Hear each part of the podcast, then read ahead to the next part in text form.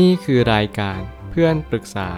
เป็นรายการที่จะนำประสบการณ์ต่างๆ มาเล่าเรื่องร้อยเรียงเรื่องราว ให้เกิดประโยชน์แก่ผู้ฟังครับ สวัสดีครับผมแอดมินเพจเพื่อนปรึกษาครับวันนี้ผมอยากจะมาชวนคุยเรื่อง เพื่อนเราเขาไปเข้ากลุ่มที่เรามองว่าแย่มากทำยังไงดี มีคนมาปรึกษาว่า คือว่าเรามีเพื่อนอยู่คนหนึ่งสนิทกันมาก แต่ว่าอยู่มาวันหนึ่ง เราทะเลาะกัน จนเขาไปคบกับเพื่อนกลุ่มอื่น ซึ่งกลุ่มนั้นเป็นกลุ่มที่แย่มากในสายตาเรา เอาที่เรารู้มาก็คือคนในกลุ่มนั้น คนแรกเขาบ้าผู้ชาย แล้วก็ไม่ค่อยใส่ใจเรื่องการเรียนสักเท่าไหร่ คนที่สองเขาเป็นคนที่บ้าการเมืองค่ะ แล้วก็ชอบเอาเรื่องอะไรก็ไม่รู้มาใส่หัวเพื่อนเรา คนอื่นๆก็จะคล้ายๆกัน คือรักสวยรักงาม เราพยายามบอกให้เพื่อนเลิกคบกับคนกลุ่มนี้ แต่เขาก็ยังไม่เลิกคบ แล้วเราก็ทะเลาะกันเรื่องนี้บ่อยมาก ความสัมพันธ์ค่อย ๆ ลดลง แล้วนิสัยก็ค่อยๆ เปลี่ยนไป จนเวลาผ่านไปเรามองเขาเป็นแค่เพื่อนธรรมดา พอเขารู้ก็สติแตกโวยวายแล้วเขาก็บอกเราว่าเขาแคร์เรา แต่ทำไมเราไม่แคร์เขาบ้างคำพูดแบบนี้มันกระทบจิตใจเรามาก เพราะเราแคร์เขาตลอด เราควรทำยังไงต่อไปดีคะ กลัวมองหน้ากันไม่ติด แล้วกลัวร้องไห้ที่โรงเรียนด้วย กลัวไปหมด แถมเรายิ่งเป็นคนแคร์ความรู้สึกคนอื่นด้วย ผมว่าเรื่องราวนี้มันดูย้อนแย้งกันสักนิดหนึ่งนั่นหมายความว่าเราจะต้องพิจารณากันจริง ๆ ในแต่ละแง่มุมเลยว่า สิ่งสิ่งนี้เราเข้าใจในสิ่งที่มันเป็นจริงๆหรือเปล่า หรือเรากำลังมองอะไรพลาดไปอย่างมหาศาลเลย บางครั้งเนี่ยชีวิตเราก็ไม่ได้เป็นอย่างสิ่งที่เราหวัง การที่เราจะมานั่งคิดทบทวน ในเรื่องของความสัมพันธ์ของเพื่อนเนี่ยเราจะต้องคิดทุกๆ มุมอย่างละเอียดรอบคอบ ให้มากที่สุดเท่าที่ทำได้ ผมไม่ตั้งคำถามขึ้นมาว่าคำถามอย่างแรกที่ควรถามคือ ถ้าคนกลุ่มนั้นไม่ดีแล้วคนกลุ่มไหนถึงดี เนื่องจากปัญหาส่วนใหญ่ของผู้คนก็คือ ไม่สามารถหาคำตอบได้ว่า อันนี้ไม่ดีแล้วอย่างไหนดีกว่า ผมเห็นผู้คนมากมายในสังคมกำลังคอมเมนต์กำลังวิจารณ์ รวมถึงกำลังออกความคิดเห็นต่างๆ นานา แต่ผมไม่เคยเห็นผู้คนกำลังแก้ไขปัญหานั้นๆเลย นั่นหมายความว่าเรากำลังเป็นเจ้าความเห็นเจ้าความคิด โดยที่เราไม่รู้ตัวว่าเราก็กำลังคอมเมนต์ในสิ่งที่เราไม่รู้ว่าเราจะแก้ปัญหานั้นยังไง ถ้าเกิดสมมุติเราไม่รู้ว่าเราจะแก้ปัญหานั้นยังไง นั่นจะเป็นปัญหาที่ใหญ่ที่สุดในโลกใบนี้ เพราะว่าคุณจะงมเข็มในมหาสมุทรคุณจะวิจารณ์โดยหารู้ไหมว่าปัญหาจริงๆเนี่ยมันไม่ได้อยู่ที่ตรงนั้นหรอกแต่มันอยู่ที่ตรงนี้มากกว่า หลายครั้งเรากำลังแก้ปัญหาที่สิ่งภายนอกกำลังโทษคนอื่น รวมถึงบางครั้งเราอาจจะโทษตัวเอง และบางครั้งเราอาจจะไม่โทษคนอื่นเลย แล้วกลับมาโทษตัวเองมากมายก่ายกอง ผมกลับไม่เคยแนะนำให้ใครโทษคนอื่นหรือโทษตัวเอง แต่ให้ทุกคนเกิดกระบวนการเรียนรู้และตระหนักรู้ว่า ทุกๆ การเรียนรู้ทุกๆ อย่าง ไม่ว่าจะเป็นความผิดพลาดหรือความล้มเหลว ล้วนแต่มาเป็นบทเรียนที่สำคัญ หากเราต้องการเรียนรู้ในสิ่งต่างๆของชีวิต จงเข้าใจชีวิตให้มาก แล้ววันหนึ่งเราจะเข้าใจมากขึ้นว่า เราควรทำสิ่งใด การจะตัดสินว่าคนนี้ไม่ดี มันจำเป็นจะต้องมีหลักการสักหน่อยหนึ่งไม่ใช่เพียงแต่เราไม่ชอบก็หาว่าคนกลุ่มนั้นกลุ่มนี้ไม่ดีแล้ว ต้องพยายามหาสาเหตุให้เจอว่าเราเองที่อคติ หรือกลุ่มนั้นไม่ดีจริง ๆ กันแน่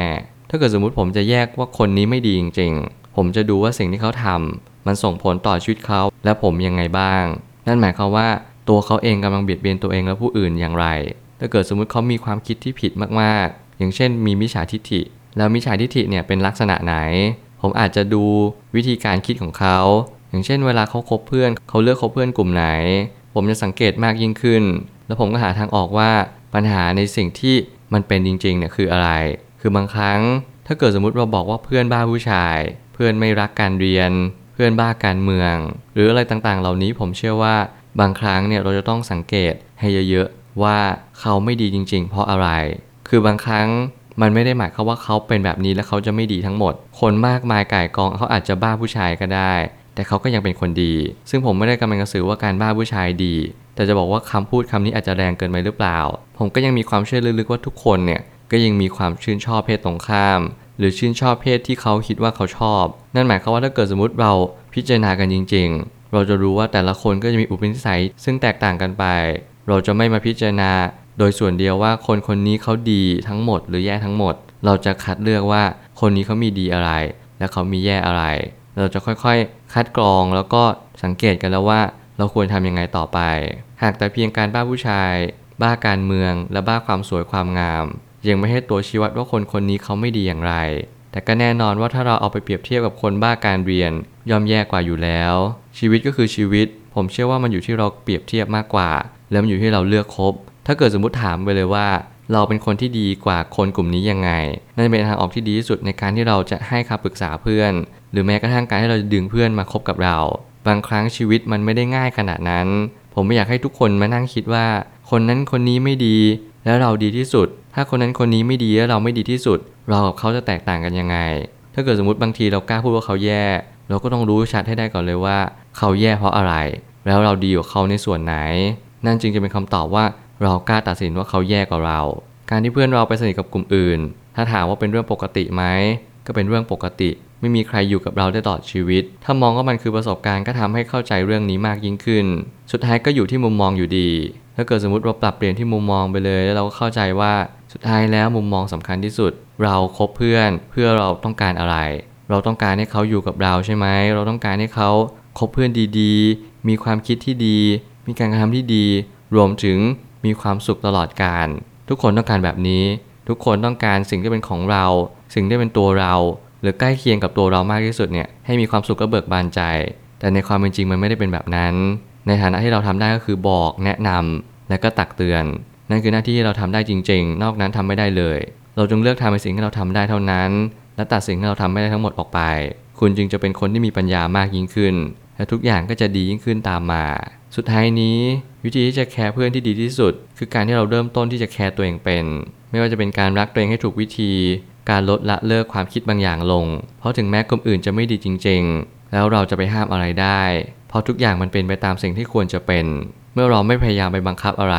ปล่อยทุกสิ่งตามยถากรรมตามสิ่งที่เราเลือกเดิน ผมเชื่อว่าบางครั้งการปล่อยให้ทุกสิ่งมันเป็นไปเนี่ยมันไม่ได้แปลว่าเราเพิกเฉย มันหมายความว่าเมื่อไหร่ก็ตามที่มันถึงหน้าที่ของเราที่เราควรกระทำสิ่งใดสิ่งหนึ่ง เราควรจะตั้งใจกระทำแต่ถ้าหากว่าถ้าเกิดมันไม่มีเวลาของเราจริง ๆ เราควรจะวางเฉย ผมเชื่อว่าทุกคนมีโอกาสที่เราจะแสดงตัวตน ที่เราจะแสดง ศักยภาพที่เรามี แต่บางครั้งเนี่ยชีวิตเราไม่ได้สร้างเรามาเป็นตัวเอกเสมอไป นั่นหมายความว่าเราอาจจะเป็นตัวสำรอง อาจจะเป็นคนที่มีคนเป็นตัวเอกมากกว่าเรา เราจึงไม่จำเป็นต้องทำอะไรในบทบาทนั้นๆ มาก คุณจึงจำเป็นต้องเข้าใจและวางเฉยให้เป็น ไม่ฉะนั้นคุณจะมีความทุกข์ถาโถมมาหาคุณมาก แล้วคุณจะอยู่กับชีวิตนี้ไม่ไหว จงเรียนรู้ที่จะเข้าใจชีวิต ดีกว่าที่จะไปจัดแจงหรือจัดการทุกๆ สิ่งทุก ๆ อย่างทำให้ดีที่สุด และทุกอย่างจะดีขึ้นเอง ผมเชื่อว่าทุกปัญหาย่อมมีทางออกเสมอ ขอบคุณครับ รวมถึงคุณสามารถแชร์ประสบการณ์ ผ่านทาง Facebook Twitter และ YouTube และอย่าลืมติด Hashtag เพื่อนปรึกษาหรือ f r ร e n d Talk ด้วยนะครับ